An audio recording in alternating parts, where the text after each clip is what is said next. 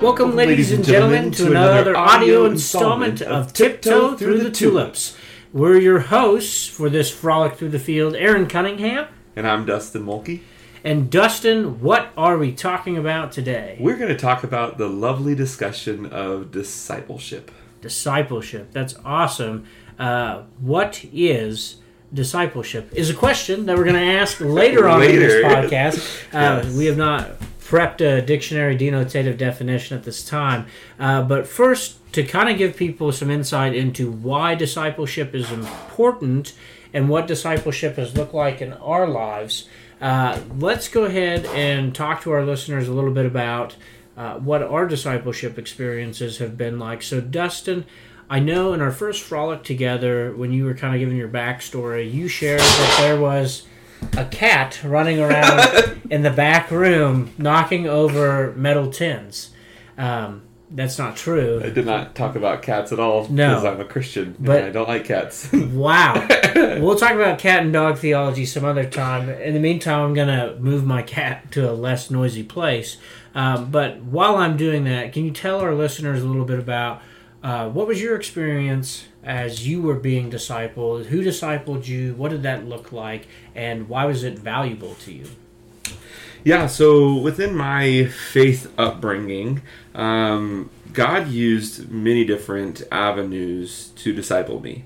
Um, it's interesting because, like, my I, I I probably raised my hand several times through VBS years to receive Christ, and like I probably gave my life to him a couple times at a different couple different conferences and concerts, but really the time that I chose to follow Jesus, um, the time where the Holy Spirit um, uh, alivened in me to where I can respond to His gospel, um, that that happened in seventh grade, and it was um, through a discipleship relationship that that led to happen. And so I was meeting one on one with an older gentleman from our church. Um, he was in his 70s, and I was a seventh grader. And um, really, I just admired his relationship with the Lord. I admired his relationship with other people. I admired his joy. And so, because of those different things, I uh, wanted to be more like him. And I think that's kind of at the root of discipleship is um, at least from the younger perspective, which we'll talk about that later on, um, the, per- the person who's younger in their faith, they should look for people who are older in their faith that they admire and maybe they have different qualities that they desire to grow in and really just be among those kinds of people. So that was my discipleship journey at first is like I came to faith through a discipleship relationship. Um, and then from there, I felt like I was kind of passed to and fro from different ministries and different people to be discipled. There's different times throughout my faith journey that I have met one on one with different guys, um, older in the faith than me, and those have been really wonderful relationships. But then also different ministry experiences whether it be a camp experience um, with Pine Cove or with uh, the camp I grew up going to, um, or with different ministries. Uh, just discipleship happened through relationships. Um, and yeah, that's how God has chosen to disciple me um, through the years that I've been a Christian. Awesome. Very good. Um, do you want to hear about my discipleship? I would experience? love to hear about your discipleship experience, and even if I didn't, I think you'd share it anyways. Yeah, you're probably right. So. Please share. Uh, yeah, so mine is probably largely similar to yours. Um, probably the biggest difference was uh, the age of the individual who was discipling me, which I want to put a pin in that because I think it's important to realize that mentors come in all ages, shapes, and sizes. Um, so I was mentored initially, uh, or discipled, I guess, by a uh, college student. He was uh, pretty young in his college career. I was uh, in late middle school and early high school and we really started meeting frequently on a weekly basis. Uh, and basically, the structure of those conversations were uh, he would pose kind of deep questions to me and he would just kind of let me talk myself uh, into confusion. And then he would gradually uh, discuss things with me and bring some clarity uh, to the confusion that I'd heaped upon myself. Mm-hmm. Uh, and so we would discuss, you know, different concepts in Scripture. And I didn't realize it at the time, but he was actually priming me uh, to kind of look at Scripture through a more theological lens as opposed to just a collection of stories, which I feel like is kind of what we're conditioned to do mm-hmm. in Sunday school a lot of the time. Is just it's this book of stories, and there's this really important story towards the end about this guy named Jesus. Um, but he really gave me more of a global perspective on the meta narrative of Scripture, um, and then also the implications it had for my life. And then beyond him, uh, I had a host of different mentors. Uh, who discipled me in different ways. So I had uh, one mentor who I very much looked to as an example of what it looked like to be a godly servant to other people. I had another mentor that I went to for big theological questions. I had another mentor that I went to for like relational and friend advice. Uh, mm-hmm. and so I kind of tried to surround myself with a host of counselors to give me wisdom because I didn't have very much. Sure. And so, um, and then from that, I went on to college, uh, got plugged in with some other different types of mentors, uh, and then have been mentored by a couple of individuals uh, pretty faithfully for the last uh, probably five years. And so that's kind of a snapshot of what mm-hmm. my experience being discipled looked mm-hmm. like. What's beautiful to that about that to me is within high school and maybe even middle school is you had different people that you looked at to as mentors about different things and I'm guessing is the reason that you were looking to them separately instead of looking for one mentor to be overall is that they were better at those things. Yeah. Like you saw someone who had honed their craft of servanthood or had honed their craft of relationships and friendships. And so um, you respected their opinion, you saw their example, and you followed it.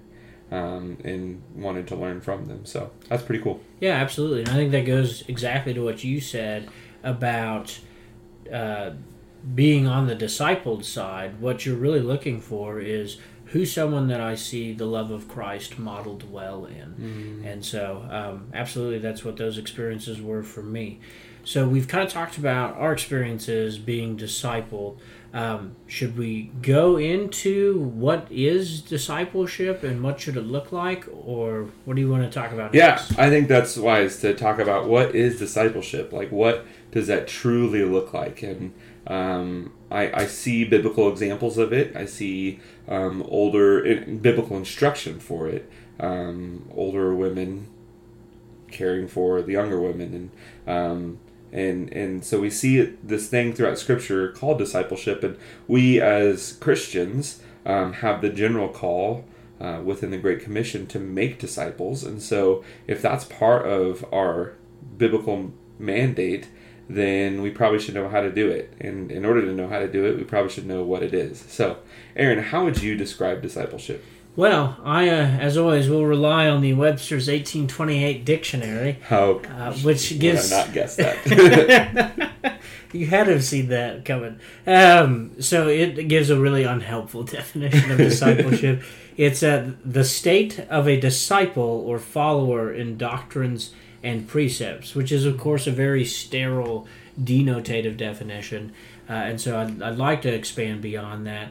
Uh, in that discipleship, to me, is life on life relationship with mm-hmm. people. Yeah. Um, in a very uh, intimate and vulnerable way, right? So, uh, where I think small groups are great for building um, relationships and getting different perspectives on things, and where I think congregational worship is great for teaching and for um, fellowship on a broad level.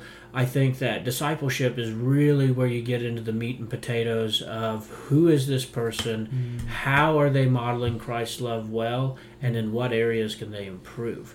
And the only way to find that out is by spending time with that person mm. in the mundane day to day life, not just on a Sunday or not just at a small group setting, but doing things like, um, you know, going to the car wash or going grocery shopping together or getting coffee together and just being intentional with your time with another person with the purpose of honing both of you to be sharper instruments for the Lord's use. Yeah, wow. That's a pretty good definition, I think. Um, you should write it into Webster's and see if they can change that for us. No, yeah, I think that that is is very insightful and talks a lot about what discipleship truly is and what it sounds to me is a lot like friendship. Um, it's just general friendship. You know, we see in the Proverbs as iron sharpens iron, so one man sharpens another, and so it is just that life on life. Um, and really, we see that first, well, maybe not first, but best lived out by Jesus. Um, one of the names that Jesus was called most of the time was rabbi, teacher. Um, in in that culture, what would happen is people would follow their rabbi, their teacher, and just by following them, just by doing life with them, um, they'd become more and more like them. And so, yeah, I think uh, Christian discipleship is um, a process. It's a lifelong process by which we become more and more Christ-like. Um, it's where we grow in the Lord. It's when we are equipped to to do ministry, and it's through Christian discipleship that we grow in our Christ likeness. Um, and so, yeah, that's Christian discipleship. Now, how is it practically lived out? I think is you already answered that, and that's through friendships, through um, relationships with other people. It's older people, older in the faith at least, um, pouring into younger people. It's friends. Um, I think of you and I were around the same age range and have been following Jesus for about the same amount of time. You maybe a little longer, um, but we're both in similar spots in our relationship with Jesus where we've been following him for a while, and I think we as just friends um, are able to sharpen each other pretty well. And I think our relationship is a disciple making relationship, and I think there is an aspect to discipleship that's also important to talk about. And as we make disciples, we need to be focusing on making disciples who will then make disciples who will then make disciples who will then make disciples. It has to be a kind of circular thing. It has to be productive in that sense. Yeah absolutely. In fact you kind of cut me off uh, because i was going to segue into that. And i was going to ask you um, what would you say because it is very similar to friendship but obviously i feel like there's a more intentional element to it and I would say the thing that makes it different than a friendship relationship is that it is very much with the goal of growing a person so that they can grow other people. And uh, and so my mind goes to Second Timothy chapter two verse two, and Paul's writing to Timothy, who he had been discipling and was discipling, and he says, "And what you have heard from me in the presence of many witnesses." Entrust to faithful men hmm. who will be able to teach others also. And so the mark of a successful disciple for people who are mentoring isn't that they have this relationship with this one disciple, but it's actually the next generation, right? When that disciple goes out and makes a disciple of his or her own to be investing in. And as you said, that cycle needs to continue out from there. Yeah, yeah, I agree. I agree. So, Dustin, um, one thing I want to I want to make sure we cover in our time together is I know a lot of people who probably have some hesitancy or they're nervous about um, you know starting some sort of discipleship relationship or if they're younger uh, seeking out a mentor. Uh, what advice would you give? to either a mentor, someone who's wanting to mentor somebody, or someone who's wanting to be discipled, uh, about starting the relationship and what that could look like. Mm-hmm. Well, I think first I'll go from the mentor's perspective. They're they're probably feeling as I felt in the past too, where they feel inadequate. They feel as though they're not far along in their discipleship journey, that they're ready to to pour out into another's. Um, and so I think that those are lies that they're believing. You know, sure, maybe they do have some growth to still do, but at the same point, um, the spirit of God is alive in them, and and and they have been reborn by um, what Jesus has done on the cross, and and they already have they're in their discipleship journey at least at some point, and so therefore there's probably someone that they can pour into who is less far along than them, and so I don't think that. I do think that we need to be choosing on who we choose to disciple us, but at the same time, I don't think inadequacy, feeling inadequate, is um, something that should stop you from pursuing a discipleship relationship because I think you can. I think God will use those relationships irregardless. Yeah, absolutely. I think that uh, Scripture gives us a whole panoply of examples of God using completely inadequate men to accomplish His purpose in in discipling other men. Um, I mean, Paul is a great example of that. And I, I think of what I always learned with uh, evangelism. Like, if if you're hesitant to go out and share the gospel with someone uh, because you're waiting to know the answer to every question, you'll never share the yeah. gospel with anyone, right? And so if we wait until we've attained perfection, um, we'll be dead. Yeah, and yeah. so we don't do much good at that point. Yeah, and uh, I think that there's uh, that that mindset that you don't fully understand something yourself until you're able to teach it. And so discipleship gives you an opportunity to um, help understand your faith by teaching another person about their faith. And so I think that there is some of that learning yourself that through discipleship, yes, your intention is to grow another person and to help them to develop in their faith. But at the same time, I think God's going to use that time to sharpen you so that maybe you're more prepared in the future to take another person further.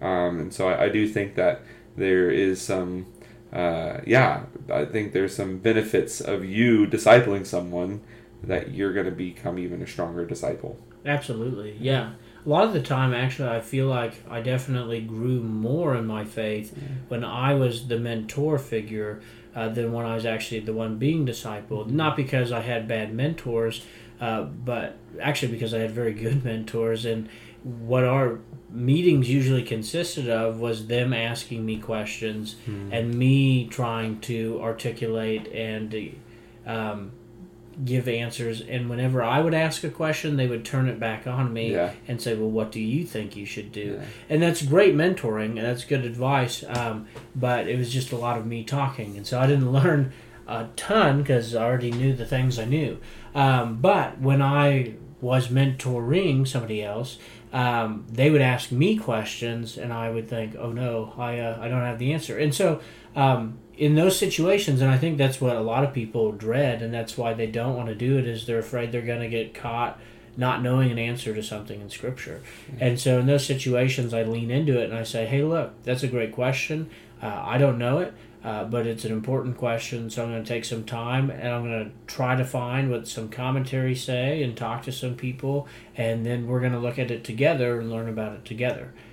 Yeah, yeah, I think that's that's so important is is realizing, um, and I think that's a that's a a mindset that both the discipler and the disciple need to have of the fact that I don't know everything and that's okay, but you're able to point them to where they can find the answers and yeah. and so I guess to answer your earlier question of like what advice would I give to a disciple or a mentor is just find somebody who you think you can help who you think God is leading you to to help develop a, a deeper faith within them um, and spend time with them. And so, um, if you don't know where else to start, I mean, start with Scripture. that's that's what we can use to to disciple other people is using the Word of God. It's powerful enough to where even if you just get together with them and all you do is read that and talk about it, I think some great discipleship is going to happen just in that way. So um, I think the advice to mentors wanting to disciple others is to just do it,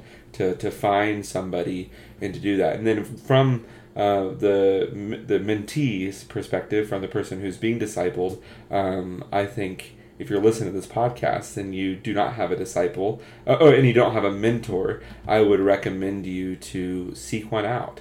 Um, realize your need, realize that you're not as far along in your faith journey as you would like to be, realize that there's still room for you to grow, find someone who's further along and hold on to their coattails, like follow them around and, and not in a creepy way, but in, in a way that will help you grow deeper in your faith. Look at where you're weak in your faith, find someone who's strong in that area, and then chase after them and ask them questions. Yeah, absolutely. I think you bring up a good point about how, um, you know, I think sometimes it's tempting to seek a a mentor who is exactly of the same mindset as you. Mm-hmm. And the mentors I've grown the most under are the ones I probably disagree with on like the most things in terms of our approaches to worship or uh, not major theological issues, but definitely on some of the secondary ones. And yeah. they challenged me to to think critically about the views I held and the, the attitudes I hold, and uh, to really check do they align with what Scripture says? Are they mm-hmm. both valid interpretations, or uh, am I just imputing what I want and what's comfortable? And so it's definitely important to seek someone that's going to challenge you yeah. in your faith and not just be someone who is like an older version of what you already are now. You want sure. someone truly farther along and truly um, that's going to make you turn your eyes inward and examine your own faith yeah. and ask the hard questions of why do I believe what I believe and do I really believe it? Mm-hmm. Um, so one thing I wanted to add on from the um, the people wanting to be mentors perspective, I think what's important is to pray to prayerfully be looking for people that are fat and FAT is an acronym, of course. Not uh, describing my physical stature. No, no. um, you're you're going to want to look for people that are fat. In that, the F stands for faithful, A stands for available, and T stands for teachable um, or trainable. Uh, so you know you want someone who's faithful in that they are consistent, they can be counted on. Uh, they actually have a faith of their own. It may be a very fledgling faith, but they um, they're searching at the very least, right? They have some level of interest in the things of the faith. You want someone who's available, and this is probably the hardest prong, in yeah. my opinion, in our modern culture that seems to be inundated with yeah. activities. Mm-hmm. Um, you need someone who will be able to carve out, you know, an hour a week or 30 minutes a week to, to grab coffee or a meal. Uh, and so that's something that you have to have that level of consistency again to actually live life on life uh, with some continuity and then of course mm-hmm. the last thing is you want someone who's teachable if you have someone who's totally stuck in their ways and they won't consider anything anyone else has to say and they already know everything there is to know obviously that's going to be a rough discipleship relationship yeah. for you. And so, um, and obviously, no one's going to be perfectly all three of those things, but those are helpful things to be looking for when you're thinking and praying, Lord, who could I be discipling right now? Yeah, that teachable thing is what what I think is so important. I think all those are, but um, someone who knows areas that they are deficient in and want to grow in, uh, I think that's so important. Um, what are some qualities? So those are qualities you want to see in a uh, someone who's being discipled. What are some qualities that you want to see in a discipler, in someone who's the mentor figure? You know, I think of different things as far as just being further along in their faith, being um, stronger. But I think that there's some other things that we can talk about, like um, consistency. Someone who's going to be consistent uh, within the lives of, of who they're discipling uh, not someone who's going to be up and uproot themselves after a couple months and find another relationship because that one is uh, failing. Like I think it needs to be someone who's willing to um, endure even some of the slow periods of discipleship because yeah. we like sheep are are frustrating at times, and sometimes we don't like to be shepherded. Um, and that's kind of what discipleship is, and at least in a mentor relationship, this person's leading me, guiding me, um, and sometimes I don't always want to be guided. And so, uh, someone who's going to endure those hard times, and someone who's going to um, teach Scripture. I think that that is so important within discipleship relationship. It's not just you have a good quality and I want that quality. I think that's part of it because I think God um, has given them that quality, and through their faith life, they've grown that quality. But I think that we need to lead others to the source of truth, um, and it's not with it's not us. Um, it's a spirit within us, um, and it's a spirit that's that guided the the scriptures being t- put together, and it's the script it's the spirit that speaks through the scriptures. And so I think it's important that we we look at someone who's consistent someone who will endure, and someone who will point us to the book. Yeah, uh, you know what's ironic about your explanation of that, and this is actually what I was going to say. Uh, people should look for in their mentors is um, it's pretty much synonymous with what we look for in the disciple, right? So Yeah. uh, you want someone who's faithful, Yeah. uh, who's going to invest in the relationship and be committed and endure the dry patches. You want someone who's available. So you talked about that continuity factor as Mm-hmm. well. And then you want someone who you said teaches scripture, so teachable or uh, teaching. Yeah. And and it makes sense, right, when you think about it, because if the purpose of discipleship is to create more disciples, then the people who were disciples and eventually become mentors should be those faithful, available, and teachable people. Um, and so to kind of encompass that, I think the, the two really important elements uh, in my experience uh, when I'm looking for people to mentor me are the the faithfulness, like you said. I need someone who uh, can commit to meeting pretty routinely with me and holding me truly accountable. Um, not just kind of asking the surface level questions, but really probing into where was your heart, uh, and then also someone who has a level of humility, um, because nobody wants to. Um, well, maybe a few people, but not many people really want to hang out with someone who just talks at them and lectures them. Um, and is kind of an insufferable know-it-all, right? Uh, we want people who have a dialogue with us and ask, "What are your thoughts on this?" and um, really draw out of the disciple uh, their thought process and again identifying why are you thinking this way about these issues what do you really believe about this and what's motivating that belief and i don't think you get that unless you have a mentor who's got a level of humility and um, a desire to let the disciple grow as opposed to manufacturing uh, growth Yeah. Yeah. Wow. That's really important and really good. So appreciate you saying that. Um, I am kind of browsing through right now Colossians. And as I look at Colossians chapter 1, I think there's something really interesting that I think will add to, the, to this discussion. It's towards the end of chapter 1. And Colossians really is a book, in a sense, about discipleship.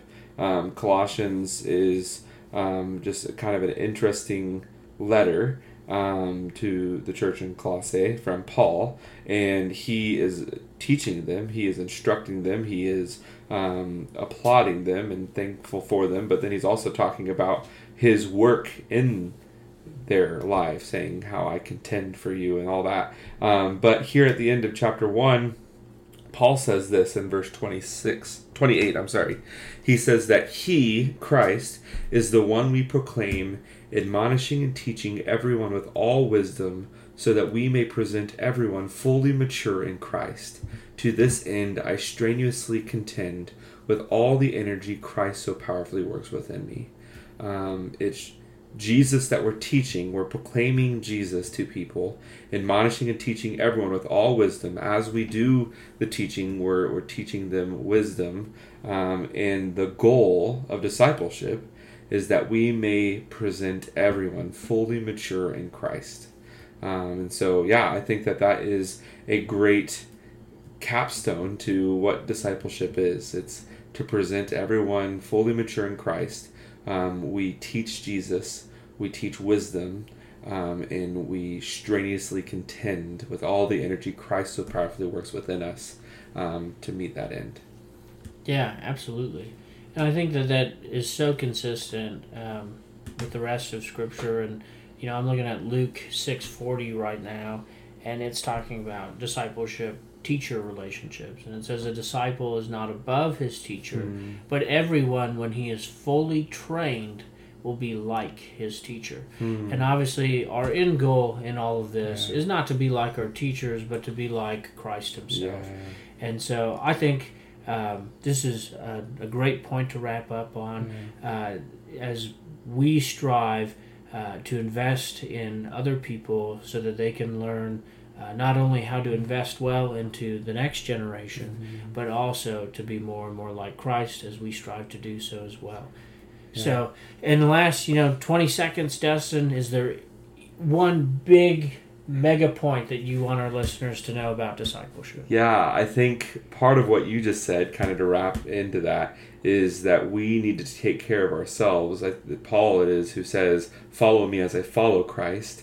Um, we're trying to be like our teachers, but really we're trying to be like Christ. So uh, when it comes to discipleship relationships, we need to be watching over ourselves, caring for ourselves, so that we look more like Jesus, so that other people can look up to us and follow us. And I guess a question to ask is Are you someone that's worthy of being followed? Mm. Um, and maybe that's a question to end on. Uh, to think about. So that that's my last thoughts on discipleship is to be more like Jesus, so that other people can look at you and say, "I want to be more like them because they look like Jesus." Um, what about you, Aaron? Any last thoughts on discipleship? Oh man, I mean that was such a good way to go out, and uh, but it also reminded me of a really powerful illustration uh, that I saw one time talking about discipleship with the Christian organization I was a leader in, and that was a guy had a water bottle. Uh, and he filled it up and he said, Imagine that this is you, and the water in it is the love of Christ.